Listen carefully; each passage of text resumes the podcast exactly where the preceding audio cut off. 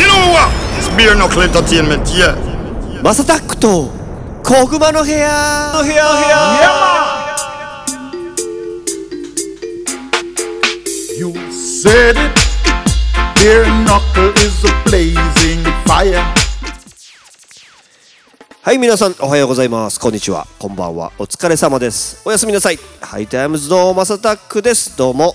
えっ、とですねこの番組は今注目されているトレンドやニュースなんかを取り上げて毎回ポップにおしゃべりを提供していこうというものです。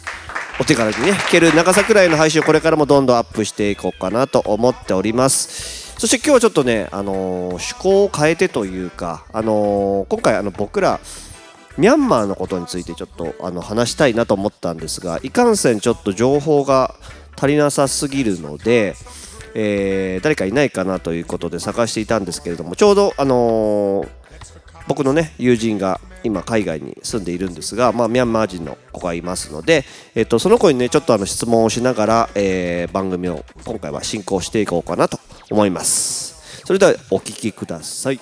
今日のゲストは電話で参加していただきます。海外在住のミャンマー人のジョナ君です。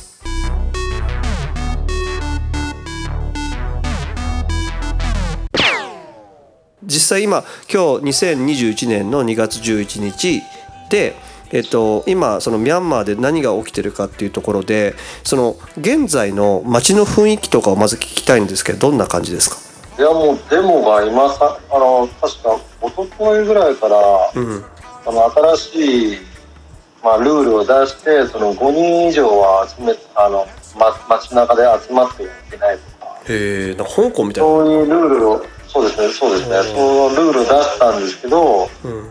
でもそれでもみんな出てもデモまだ続いてますね。ああそうだよね。確かに今日ニュースで出たのが、えー、と日曜日の2月の14かな。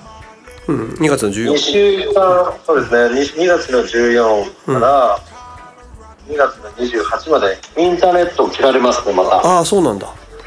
この前も2日近く切られたんですけど今回はもっと長く切られる感じででそのニュースまあ結構インターネットとかで見ているとニュースとかも出てるんですけど。そうだね。フェイスブック切られてるとかね。はいはい。そうですね。中国も今また繋がってて、フェイスブックですごいことになってるんですけど、うんうんうん国民がみんなこう載せてデモデモのはいはい。今起きてることとか、うん。でそれであの確か中国の方からうんうん。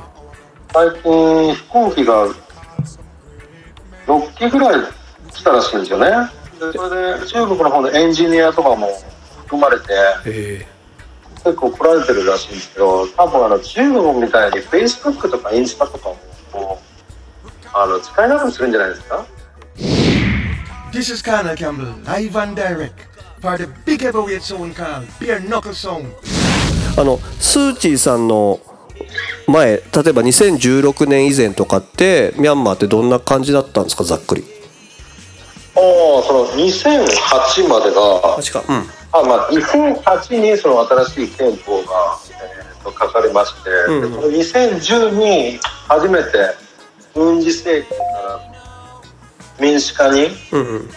新しく書かれた選あの憲法でこうまた民主化になりますよっていう感じで、うんうん。あのなったんですけどでも当時スー・チーさんとかが解放されて、うんうん。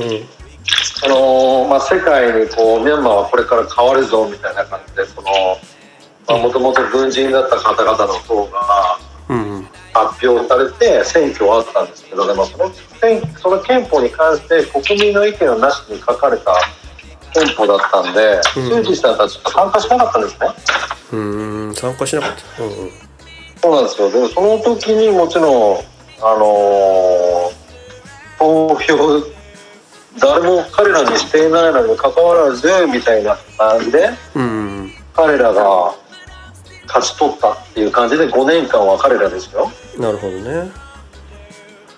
うんうん。でもその彼らがその5年間でまあいろいろまあプラスになることもあったんですけどねこう。うんうんなるほど。解放政治的にこう捕まった方々をこう牢屋から話したりとか、うんうんうん。まあまあ世界に我々はこれから変わりますよっていう感感じで。うんうんでその2012に、まあ、少ない、まあ、全全国じゃないんですけどそのなん国の地区でこうまた選挙があったんですけどでそこにスー・ジーさんたちの党が参加した途端、圧勝なんですよね。で2015なんてもう圧勝にスー・ジーさんたちがもううん、勝ってやっぱみんな待ってたんだね。今度そうなんですよ。で今回も、今回ならもう余計圧勝じゃないですか。もう83%投票をもらったっていうもうまああの議会の席の83割がスー・チーさんだってなったっていう。それで多分パニックったと思うんですよ。になるほどミね。ャンマーの憲法ってその85%以上のうん。投票が議会以内でないと憲法変えれないんですよ。あミャンマーではってことね。今の憲法でははい、はいはい。でその85%の投票議会以内で勝ち取るのって今の今回の選挙でスー・ジーさんたちは83%のうん。あのー席を議会でか勝ち取ったっていうことじゃないですか。あと2%だけが国民に選ばれる席になったってわけですね。であとの20 25%はうんうん。あの投票されないで将軍に選ばれてる軍事軍はい事じゃないですか。うんその軍人の1人2人でも説得できれば憲法は変えれるようになってしまうんですよ。うんなるほど。多分それをそれも含めて怖がってると思うんですよね彼は。ああまあその軍人の人が怖いってことでしょ？変わるのが。なんかそうですね。上から怒られたりとかするってことだよね。そうですね。Yo, are the blessed sound enough? I be a knuckle, you know, from Japan.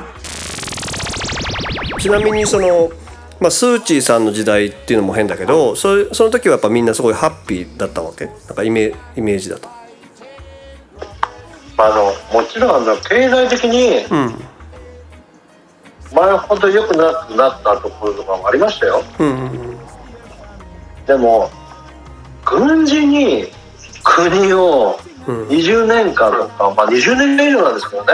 うんうん。本当1962年ぐらいからの始まりなんで。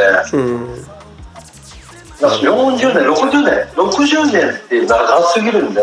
まあ確かにね。彼らのこと憎すぎてうんうん。経済がそこまで良くなくてもうんうん。スー・チーさんたちは民民主民主民主党をこう投票しようっていう気持ちは多分誰も変わらないと思うんですよね。軍人がめっちゃ権力を持ってるからってことだもんね結局は。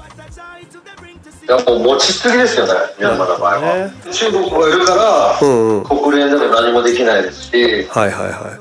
裏に中アメリカと国かイギリスとか、うんそうですね、もう何もできないですし、日本とかもそれを分かってるから、うんうん。プレッシャーを与えられないみたいな感じになっちゃってるんですね。ああでもあるかもね今でもそれこそ今日とかさバイデンさんとかそういう軍のそういうのさ出した人って口座凍結するよとか言ってるけどそれって聞くと思う？経済制裁うーんはもう何年かやられてこられているんで、うん。聞かないですよ。だって、なるほどあなの周りのアジアの国々がどうしても彼らとこうんうん。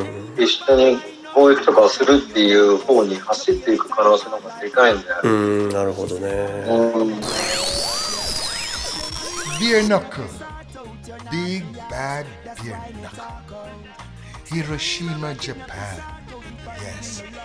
ありがとうねちょっとジョナ君さちょっと子供のこともあるからちょっと最後の質問したいんだけどえっと、はいはなんか最後にこのミャンマーって結構少数民族っているじゃないですか。いいますねでそういう少数民族の人とかとあの、まあ、うまく交流とかできてたりとかして逆にどういうふうに捉えてるのかなっていうのも最後に教えてください。